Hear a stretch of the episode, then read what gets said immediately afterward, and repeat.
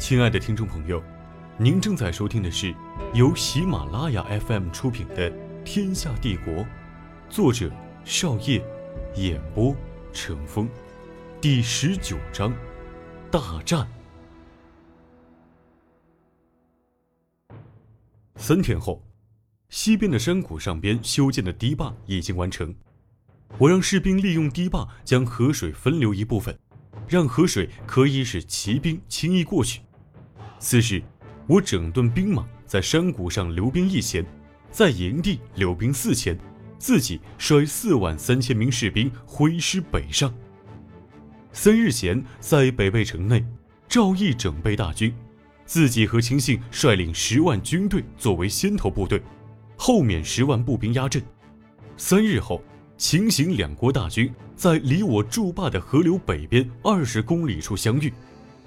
开战后不久，由于大部分飞行堡垒的一开始任务都是侦察，因而敌方的飞行堡垒积极的分散。于是我方飞行堡垒分散的靠近敌方的飞行堡垒。当对方以为会是一场撞击战时，我方飞行堡垒上的士兵快速将帆方向扣到了对方的木质甲板上。士兵一拥而上，很快就控制了对方的飞行堡垒，然后将敌方飞行堡垒上的士兵大多捆了起来。之后，挟持着对方的士兵给地面的秦国指挥部发送假情报。不到一个时辰，秦国的飞行堡垒全部被我方控制。这时的地面战斗并不顺利，我方很快由于兵力上的劣势，慢慢防线开始有些崩塌。我随即让士兵全速后撤，前面的士兵也按照我给他们的命令，将武器丢弃，快速的向后方奔逃。此时，赵毅敏锐地观察出我方的溃败，然后对赵贺说：“抽调五万骑兵，你和我一同去追赶敌方，后面十五万大军压后，同时时刻关注我方飞行堡垒动态，一旦有变，我们快速回撤。”不到一个时辰。我军就跑到了河边，我军刚刚过河，赵毅和赵贺也率兵杀过了河。于是，我赶快命人向西边的山谷上的士兵发送信号，一时间河水暴涨，跟在后面的秦国骑兵被淹了不下千人。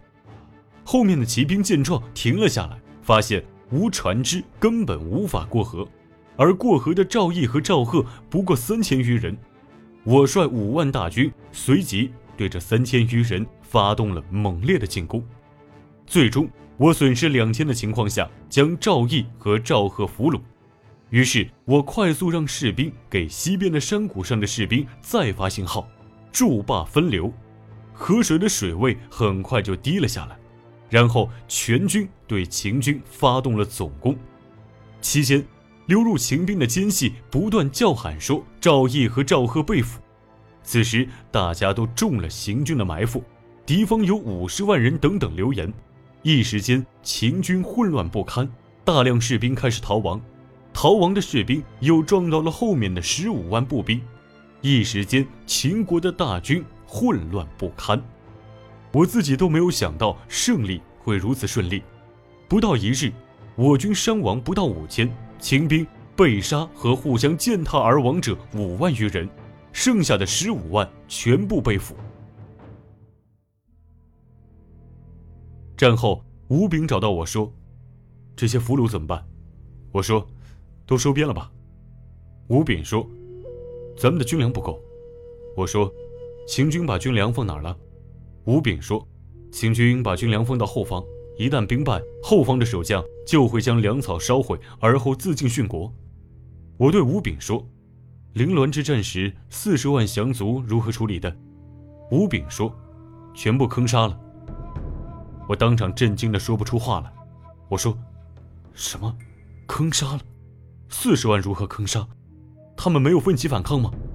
吴炳说：“我军将他们分批带入山谷，等他们到达山谷的悬崖上。”再由弓箭手将他们驱赶至崖边，他们互相拥挤逃亡，大部分掉入山谷摔死了。公子这次准备如何处理他们？我说：“赶快命咱们俘获的敌方飞行堡垒下来。”吴炳说：“公子有何妙计？”我说：“快带我去见赵毅。”很快，我找到了赵毅，说：“您把粮草放哪儿了？”赵毅说：“你杀了我便是，休想从我口中套出粮草的位置。”我说：“秦军刚败，消息一时还传不到你们放兵粮的后方。若军粮被毁，你们十五万降卒吃什么？”赵毅说：“休要骗老夫，你们就算知道军粮在哪里，也不会给降卒的。十五万降卒如何管控？到时也只会和凌乱的时候一样，将他们全部杀了而已。”此时。吴炳赶了过来，说：“我刚从秦军几个将军口中逼问出了粮食的位置。”赵毅说：“那也晚了，我军的空中堡垒早就回去报信了。”我说：“你方的堡垒已经被我控制了。”赵毅看了我许久后，绝望地哀嚎道：“天要亡我大秦啊！”随即要咬舌自尽。我上前使出了晕沉，他很快就晕倒了。我让秋和在边上守着。等他醒了，看住他，万不能让他自尽。之后，我上飞行堡垒，前往他们存粮的后方。秦军还以为是自己军队的飞行堡垒，谁知下来的竟是一堆秦国士兵。我方两千士兵很快就控制了敌方的粮仓。之后，我便没有停息地搭上一架飞行堡垒，返回我军大本营。我对吴炳说：“你将秦军所有中高级官员全部关押到我军本部。”将降卒按照原来的队列完全打散，之后准备出发回北碚。北碚的秦国守军望风而降，北碚之战胜利的消息在十日后传回了东京。